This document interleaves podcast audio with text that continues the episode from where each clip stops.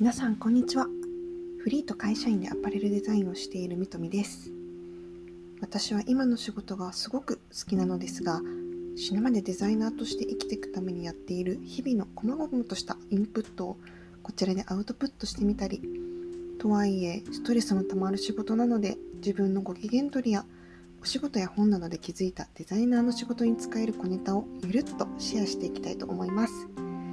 だいたい5分から15分ぐらいの短い時間で暇つぶしにでも楽しく聞いてもらえるようなコンテンツにしていくのでお気軽にフォローやシェアしてもらえると嬉しいです。